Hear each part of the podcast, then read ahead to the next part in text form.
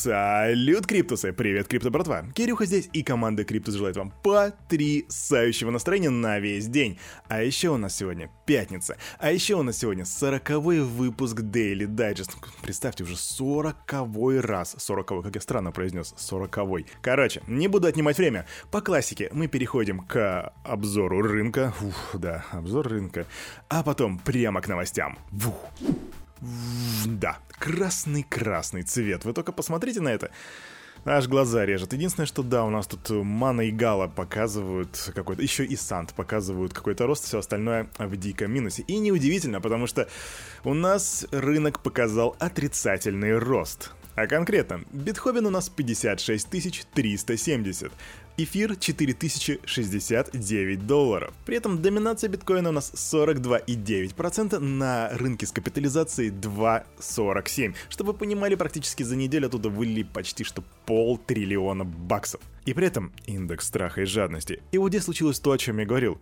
34. А это, братишки и сестренки, страх. А начнем мы с самой главной новости. Мне уже третье утро подряд попадается какой-то поганый кофе. Взял себе Якобс Крема, и это просто отвратительный кофеек, ребята. Не берите Якобс Крема. Ну а теперь серьезно. Новости из Соединенных Штатов. Сенатор США предложил исключить криптовалютных брокеров из инфраструктурного плана. И я напомню, что Джо Байден подписал законопроект по биржевой отчетности криптовалют. Об этом я уже говорил дважды. И вот э, у нас сейчас такой апдейт. Сенатор-республиканец на штата Техас Тед Круз предоставил законопроект, призванный отменить положение инфраструктурного плана, которое направлено на ужесточение требований к отчетности брокеров в отрасли цифровых активов. По мнению Круза, данное положение является разрушительной атакой на криптовалютную индустрию. Политик также считает, что данные требования препятствуют инновациям, ставят под угрозу конфиденциальность американских граждан и влекут за собой миграцию отраслевых компаний за рубеж, как мы это было в Китае. Но, по сути, он не один придерживается такого плана, как минимум я вместе с ним, хоть я и не живу в Америке. Просто это достаточно логично. Такие репрессии, они приводят к вот этому вот, а, как правильно выразились, а, к отраслевой миграции. То есть, как люди перепрыгнули после запрета майнинга в Китае, они перепрыгнули в Казахстан, Казахстан. Также и в Америке после того, как там начнет, пойдут запреты, кто-то может перепрыгнуть в Мексику или, например, в Казахстан. Кирюха, а какая нам разница, что происходит в Штатах? А дело в том, что то, что сейчас происходит, вернее, вот это падение биткоина, очень сильно эксперты связывают с тем, что Джо Байден подписал вот этот законопроект. Поэтому команда Криптус следит за этим, и мы будем держать вас в курсе. Stay tuned, guys. Ой, новости из России, господи.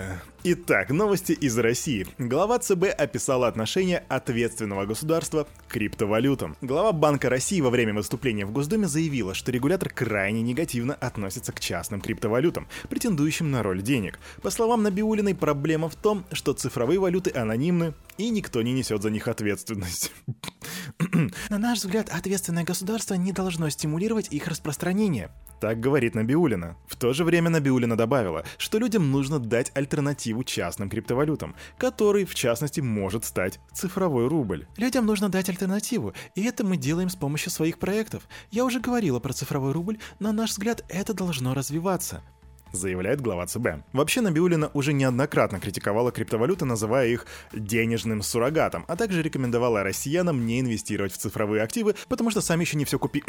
15 ноября в Банке России назвали условия для внедрения цифрового рубля в экономику страны, насколько вы помните, я это освещал. И по словам председателя регулятора, тестирование прототипа национальной цифровой валюты может занять больше года.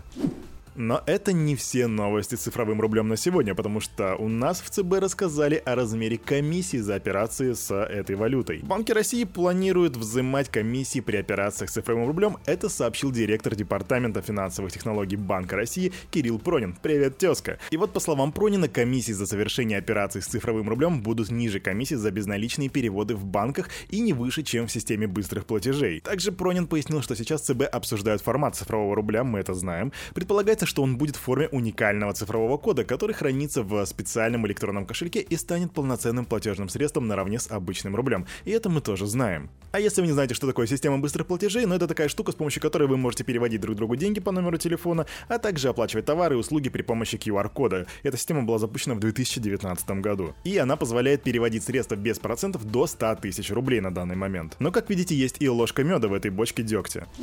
Новости по биточку. Есть у меня тут классный график, я его оставлю в комментариях в Телеграме, и по нему видно, что даже несмотря на падение цены биткоина, число биточков на биржах продолжает снижаться.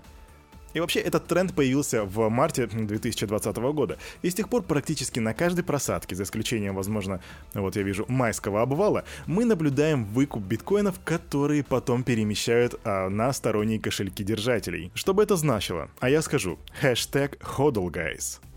Крупнейшая криптовалютная биржа Латинской Америки Bitso интегрирует решение компании Circle, э, если вы не помните, это эмитент USDC. Так вот, они э, интегрируют решение этой компании для запуска платежного коридора между США и Мексикой. Инициатива позволит компаниям и частным лицам осуществлять трансграничные транзакции с использованием стейблкоинов. И вот интересно посмотреть на условия. Стороны полагают, что инициатива повысит безопасность и эффективность трансграничных переводов, снизив комиссионные расходы контрагентов и сократив время доставки платежей. Пользователи смогут осуществлять депозиты и снятие средств с помощью внутренних электронных переводов, совершать платежи из США и или Мексики, а также мгновенно конвертировать мексиканское песо в стейблкоины по конкурентным рыночным ценам. Зачем все это? Ну, на самом деле, потому что там крутятся неплохие денежки. По данным Всемирного банка, в 2020 году объем денежных переводов между США и Мексикой вырос почти на 10% и достиг практически 43 миллиардов. В Штатах а, проживает много мексиканских э, ребят, которые регулярно отправляют деньги на родину. Логично.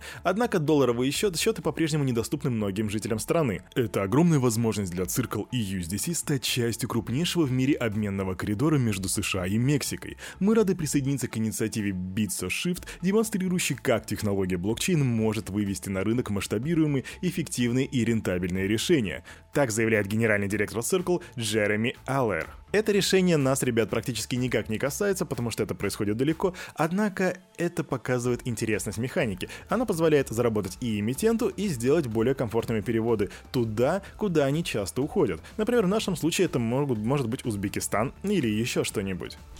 Завершился первый парачейный аукцион Polkadot. Победителем стал Акала, или стала.